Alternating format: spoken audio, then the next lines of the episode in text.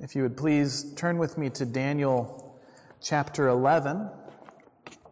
Uh, we'll be working our way from verses from verse 2 through verse 35.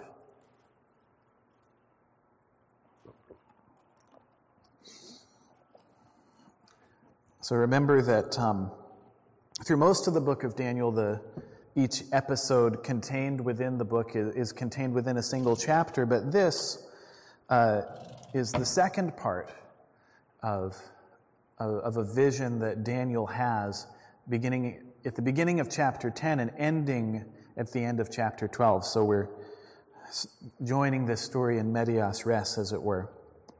So we're in uh, chapter 11, verse 2. This is the word of the Lord. The, the angel says to Daniel, And now I will show you the truth.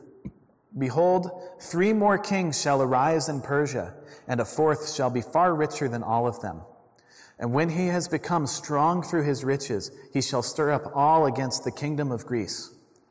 Then a mighty king shall arise, who shall rule with great dominion and do as he wills. And as soon as he has arisen, his kingdom shall be broken and divided toward the four winds of heaven but not to his posterity, nor according to the authority with which he ruled, for his kingdom shall be plucked up and go to others besides these. Then the king of the south shall be strong, but one of his princes shall be stronger than he, and shall rule, and his authority shall be a great authority. After some years they shall make an alliance, and the daughter of the king of the south shall come to the king of the north to make an agreement. But she shall not retain the strength of her arm, and he and his arm shall not endure. But she shall be given up in her attendants, he who fathered her, and he who supported her in those times. And from a branch from her roots one shall arise in his place. He shall come against the army and enter the fortress of the king of the north, and he shall deal with them and shall prevail. He shall also carry off to Egypt their gods with their metal images and their precious vessels of silver and gold and for some years he shall refrain from attacking the king of the north. Then the latter shall come into the realm of the king of the south, but shall return to his own land.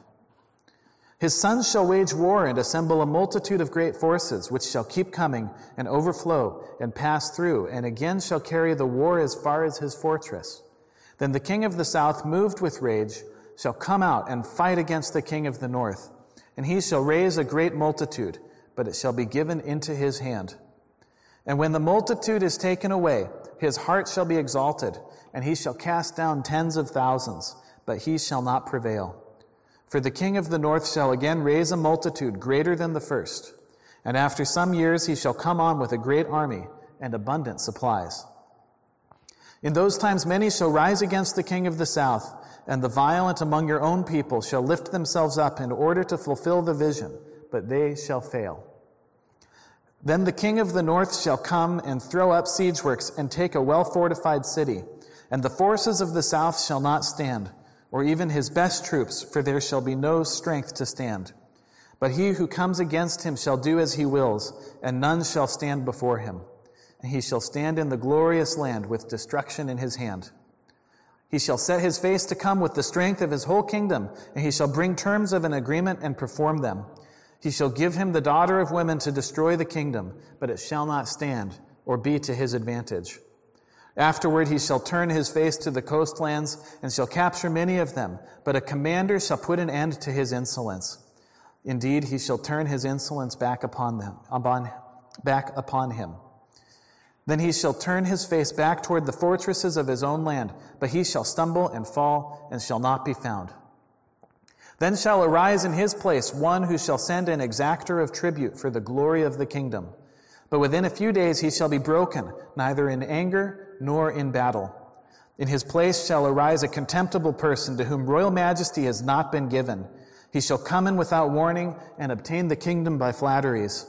Armies shall be utterly swept away before him and broken, even the prince of the covenant.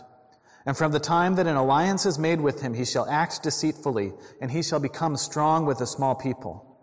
Without warning, he shall come into the richest parts of the province, and he shall do what neither his fathers nor his fathers' fathers have done, scattering among them plunder, spoil, and goods. He shall devise plans against strongholds, but only for a time. And he shall stir up his power and his heart against the king of the south with a great army. And the king of the south shall wage war with an exceedingly great and mighty army, but he shall not stand, for plots shall be devised against him. Even those who eat his food shall break him. His army shall be swept away, and many shall fall down slain. And as for the two kings, their hearts shall be bent on doing evil. They shall speak lies at the same table, but to no avail, for the end is yet to be at the time appointed. And he shall return to his land with great wealth, but his heart shall be set against the holy covenant. And he shall work his will and return to his own land. At the time appointed, he shall return and come into the south, but it shall not be this time as it was before. For ships of Kittim shall come against him, and he shall be afraid and withdraw, and shall turn back and be enraged and take action against the holy covenant. He shall turn back and pay attention to those who forsake the holy covenant. Forces from him shall appear and profane the temple and fortress, and shall take away the regular burnt offering. And they shall set up the, desol- the abomination that makes desolate. He shall seduce with flattery those who violate the covenant, but the people who know their God shall stand firm and take action. And the wise among the people shall make many understand, though for some days they shall stumble by sword and flame, by captivity and plunder. When they stumble, they shall receive a little help and many shall join themselves to them with flattery. And some of the wise shall stumble, so that they may be refined, purified, and made white until the time of the end, for it still awaits the appointed time. This is the word of the Lord.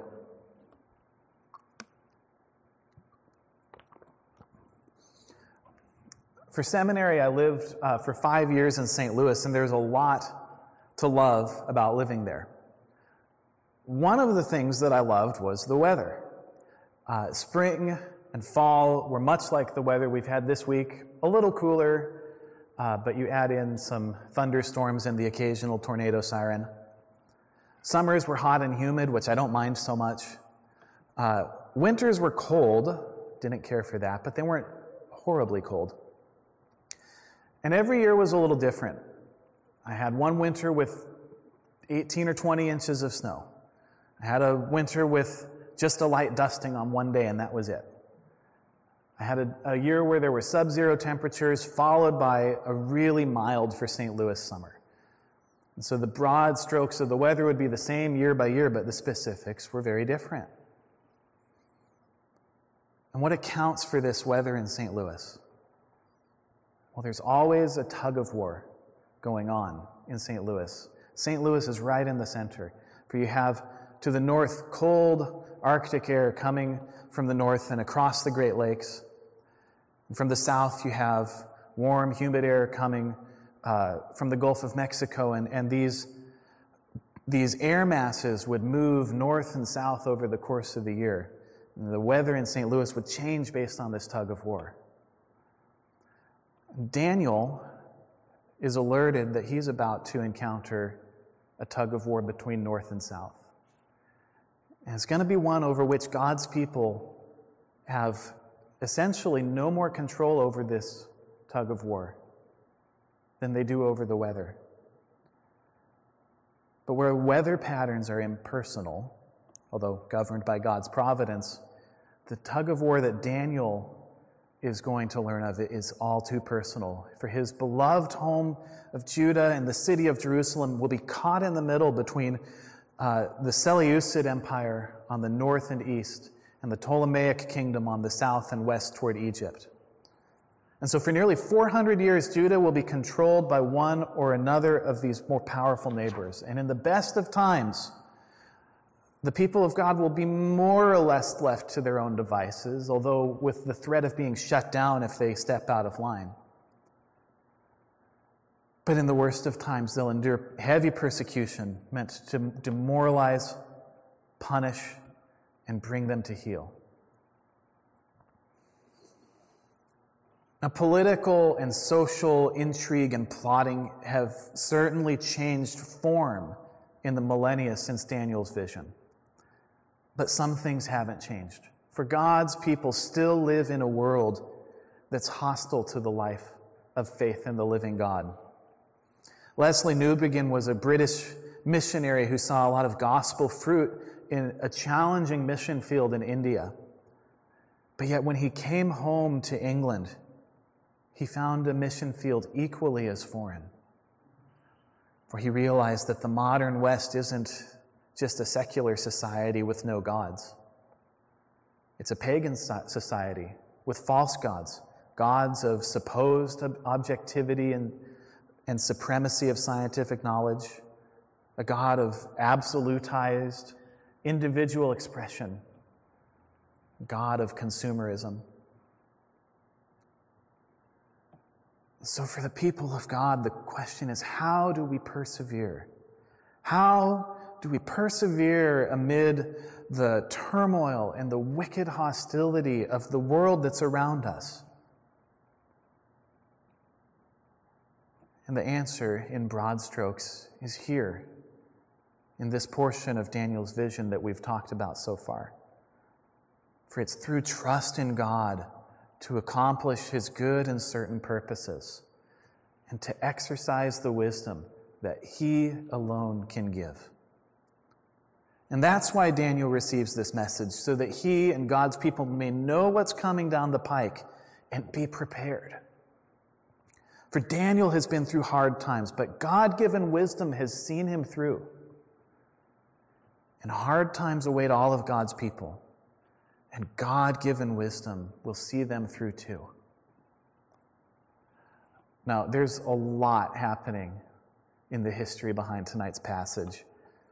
So, we're going to look at the instability and the wickedness of the nation's rule, but we're going to skate right through a lot of it and cover it very briefly. But a few verses we'll look at in more detail to unpack three key themes of this text. We're going to look at the nation's instability. We're going to look at the nation's wickedness. And we'll look finally at the saints' wisdom, which is a gift from God. So we turn our attention first to the nation's instability. We look at this in verses 2 through 20. We're going to cruise through it really quickly, or as quickly as I can. Uh, but in verse 6, we'll stop and pause for a little bit so, because it's a really representative story of the instability of the nations. So Daniel is receiving this message about 536 BC while he serves in the Persian Empire. And so in verse 2, the angelic messenger is telling Daniel that the Persian Empire's hegemony will reach its zenith in a rich king, Xerxes I, who reigned 486 to 465 BC. And at his peak, his empire stretched from Greece and Libya in the west all the way to the edge of India in the east but his empire doesn't last. For in verses 3 through 4, we skip ahead 130 years to a mighty king, Alexander the Great. Now, we've met him before in chapter 8, for he, where he took the form of the charging male goat from the west.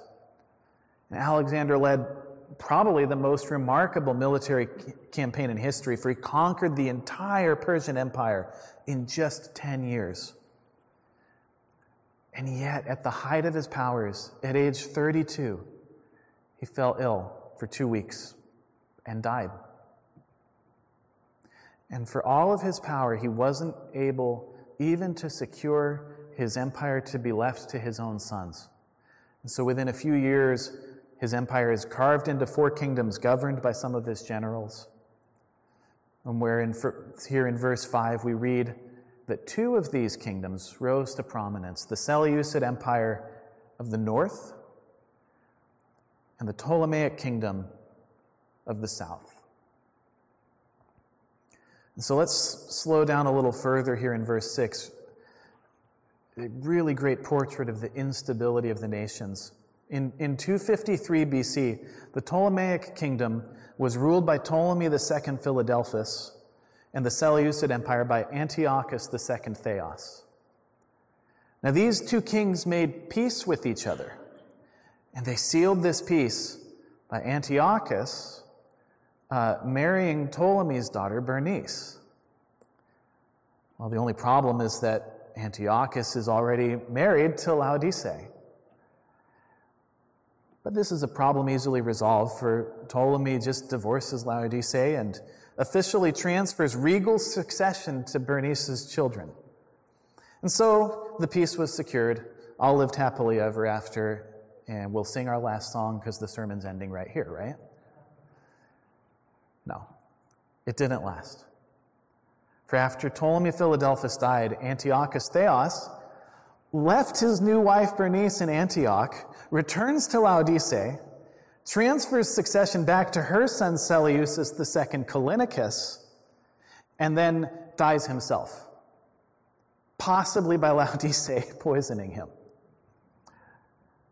And then Laodice has Bernice and her son murdered, so the throne is secure in the control of her son. And finally, for good measure, the new king of Egypt, Ptolemy III, was Bernice's brother. So he declares war on the Seleucid Empire and has Laodice herself executed. In the meantime, Laodice has started a civil war at home that would last 17 years. So much for this marriage securing a stable balance of power. Now we'll pass over verses 7 through 20 very quickly. For quite a while, the Ptolemies and the Seleucids, they duke it out, punching and counterpunching for control of the former Persian Empire. Um, but nobody really gains the upper hand for long. They fight mainly just over control of Syria and Palestine. Uh, but nothing really changes. The boundary stays pretty stable. Until in verses 13 through 16, we read that a breakthrough is made. Now, the Holy Land had been under Ptolemaic control for a long time, but at the Battle of Panium in 200 BC, the Seleucid king Antiochus the Great defeated the Ptolemaic general Scopas of Aetolia at this battle. And in the aftermath of that victory, Palestine came under Seleucid control. And so uh, so finally, uh, the, the Holy Land actually changes hands, uh, really for the first time in a long time. We read in verse 14 that in the midst of this turmoil, of this transfer of power, some of the Jews thought they saw an opportunity to resist and gain, um, gain independence for themselves, but they misunderstood God's purpose and they failed. And we'll say more about that a little later. Well, emboldened by his victory, Antiochus the Great, in verses 17 through 19, we read that he tried to conquer Egypt, but he gets rebuffed by the Romans. And finally, in verse 20, Seleucus IV, he tries to seize the funds that are in the temple treasury in Jerusalem. But then his prime minister, who he sent for this task, Heliodorus, uh, he gets to the temple and he sees a divine apparition and he tells his boss, No, I can't do that. And so you see all these plans of kings just going this way and that, um, plans to secure a future for themselves, and yet undone, unraveled by the opposition of other kings, sometimes by it not being the right time in God's plan, uh, and, and all things being, being engineered and worked out by God Himself. And so, after looking at the instability of the nations, we look at the wickedness of the nations. And for this, we turn to the story of the Seleucid king Antiochus IV Epiphanes. That may even be a name some of you have heard of, which in his story is told here in verses 21 through 35. We'll focus up to verse 32. And again, I can't unpack every last word, but we'll, we'll see enough to establish Antiochus' own guilt for we begin in verse 21 with the rise of a contemptible person to whom royal majesty has not been given. Now, Antiochus usurped the Seleucid throne in 175 BC. And he proved to be a man capable of every extreme of human character, for he could be cunning, he could be rash, he knew how to win friends and influence people, and he knew how to dispose of those friends and make new friends and gain new influence, all to his own gain. We see this, for example, in verse 22, where it says he breaks the prince of the covenant, which is probably not a reference to any uh, Jewish religious figure, but a reference to someone he made alliance with but betrayed. And in fact, throughout verses 22 through 24, we read that he wins his battles by betrayal, by flattery, by buying people off. He, his first and very successful campaign against Egypt is foretold in verses 25 through 28, where at the conclusion of this campaign, he, he makes an uneasy alliance with the, with the Ptolemy Philometor. Um, and yet, both sides, even in this uh, treaty, being intent on one day betraying the other. Well, Antiochus went a second time to attack Egypt later. We read about this in verses 29 through 30. And on this occasion, these ships of Kittim come in the form of the Roman trireme bearing Gaius Popilius Laenas, an ambassador, bearing the news that if Antiochus attacks Egypt again, Rome will declare war. Now, Antiochus asked to go discuss this matter with his council, but Popilius draws a line in the sand around Antiochus and says, Before you leave this circle, give me a reply that I can take back to the Roman Senate. Well, it didn't take Antiochus long to withdraw from Egypt, but he, he goes back to Jerusalem enraged at the humiliation he suffered. And he vents his rage on Jerusalem. And to make his own rage even worse, he is not happy with what he finds when he returns to Jerusalem. And we don't know exactly from the historical record what he did before or a- after his first campaign to Egypt and what he did after the second, but his, in his dealings with Jerusalem, he deposed the legitimate high priest so that he could install Jason, a man who came from the priestly family, but he was friendly to Antiochus's interests. And in fact, Jason actually just bought the position of high priest from Antiochus.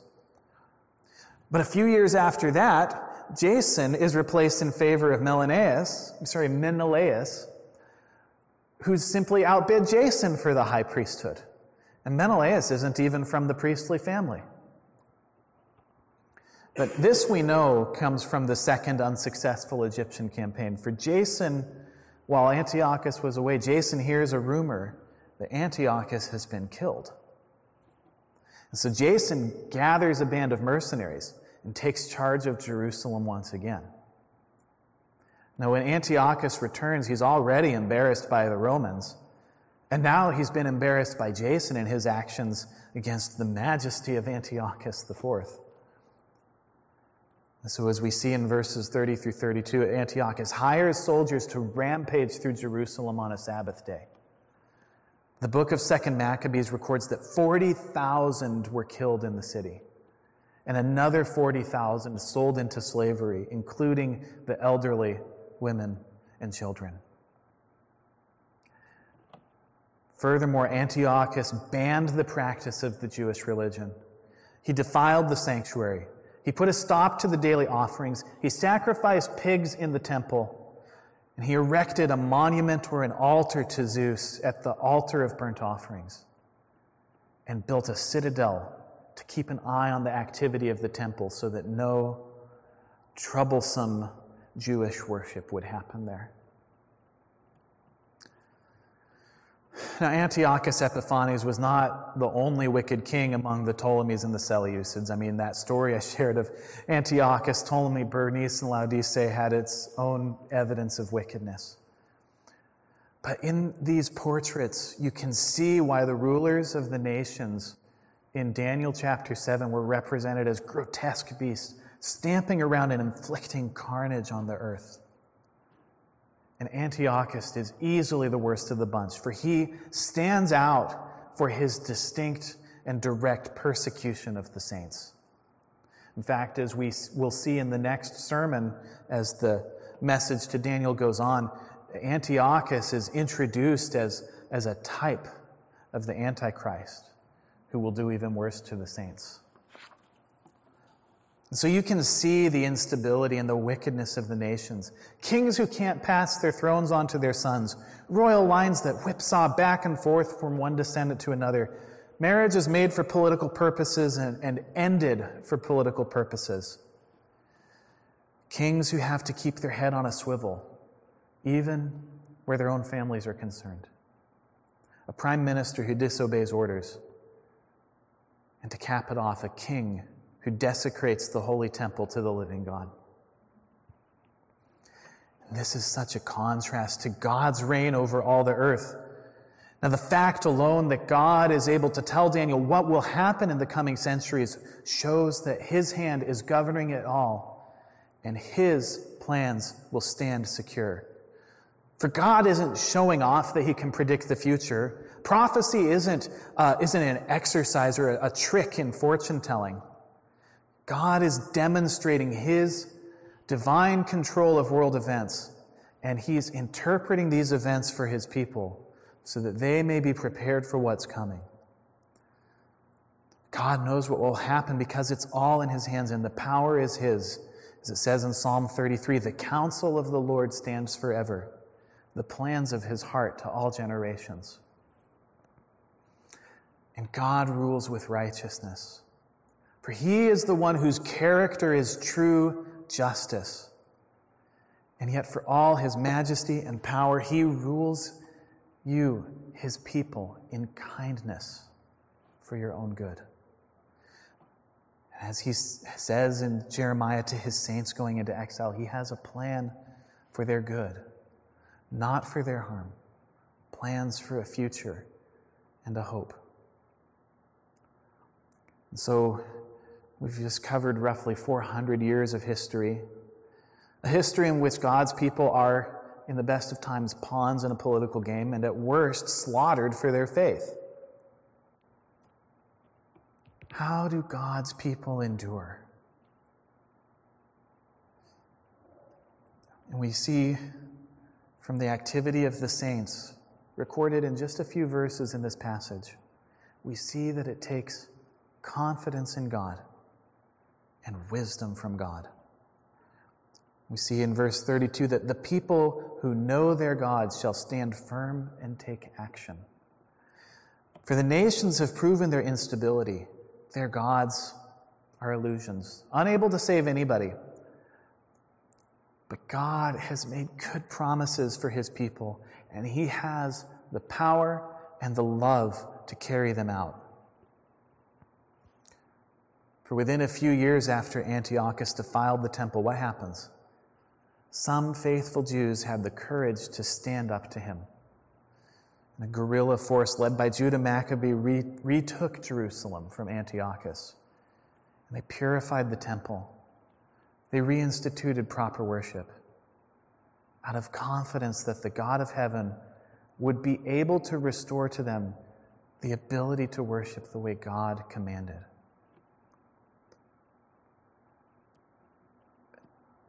Anybody can see that God follows through on his promises. Even the false prophet Balaam says of the Lord, Has he said and will he not do it? Has he spoken and will he not fulfill it? And you too can have confidence in God. For God has made his promises to bring you safely through this life and into the life to come. And he is well able to do it. He's proved it in the death and resurrection of Jesus Christ. For Jesus was, in fact, dead. He suffered the wrath of God for the sins of those who trust in him. His lifeless corpse had a spear stuck through it, and his body was removed from the cross and laid in a tomb. A stone sealed him in, and Roman soldiers prevented anybody from tampering with the corpse inside. But a remarkable thing happened. For just as God promised that his Holy One would not see corruption, he raised Jesus from the dead, just as Jesus himself said he would do. For Jesus had confidence in his Father, and his Father raised him from the dead, a mark of approval on all that Jesus had done. And now that Jesus has been raised from the dead, you have all the proof you need that God can and will deliver you through death too. And so you will never be God like Jesus, but you will be alive like him. No matter what the twists and turns of this life do to you, you will have your life and you will have your God. But the question still remains you have this confidence from God. How to put it into practice? How do we put confidence into practice? Because confidence in God on its own isn't enough. Look back at verse 14, like I promised we would, what, 20 minutes ago? It says that the violent among your own people shall lift themselves up in order to fulfill the vision, but they shall fail. For some time, as the Ptolemies and the Seleucids were fighting over possession of Palestine, the visible people of God thought they saw an opportunity to rise up and assert themselves. They thought they were bringing about God's promise through their actions. But it wasn't the right time. And God didn't permit their uprising to, to succeed. So we see that confidence in God isn't enough. But confidence combined with wisdom from God can accomplish a great deal in his kingdom. We return to verse 33 where it says, The wise among the people shall make many understand. For when that Maccabean revolt came around, the wise knew this time it was time to stand up. And what made this episode different from the earlier episode? I can't be dogmatic on this point, but I think the difference is that back in verse 14, the people still had the ability to worship properly. And they tries to seize a merely political advantage. But here, Antiochus Epiphanes outlaws Jewish worship itself. And so the time was right to rise up and reassert the proper worship of the living God. And don't hear what I'm not saying. I'm not saying that engaging in political life is unbecoming of Christians. We live in a society where we have the right to speak up, the right to vote, the right to run for office, and so on. And you should use those rights as you think most wise. But when it comes to these two situations in this passage, the saints under Antiochus saw correctly that it was time to rise up. But the earlier saints saw incorrectly. And yet, even the latter, wiser saints, were in some ways not wise enough. For it says several times in verses 33 through 35 that they stumble. They stumble under persecution. They stumble because false brothers join them. And from this, we find two lessons. First, as Sinclair Ferguson puts it, evil can only gain a foothold in the city of God with the help of the visible people of God. For false brothers joined themselves to the community by flattering the true brothers, which led to some of the wise stumbling. That's why we exercise diligence and care when people want to join the church. Now, only God can make someone a part of his invisible church by faith, but we try to assess whether somebody has a true, though imperfect, but true faith when we recognize them as a member of the visible church, accepting them into communicant membership. Or another way we exercise wisdom is discussing matters of faith among friends. For we have the responsibility to test everything we say or with everything we say and hear by Scripture. Lovingly correcting one another, accepting correction when we fall short in doctrine and life. Sometimes we have to be extremely judicious, even with the way people say things, because the meanings of words are so easily twisted to make it sound like there's agreement with true doctrine when there really isn't. That doesn't mean we should walk around suspicious of one another always checking your six. For we also pursue the peace of the church, along with its purity. But there's always the responsibility to think things through carefully.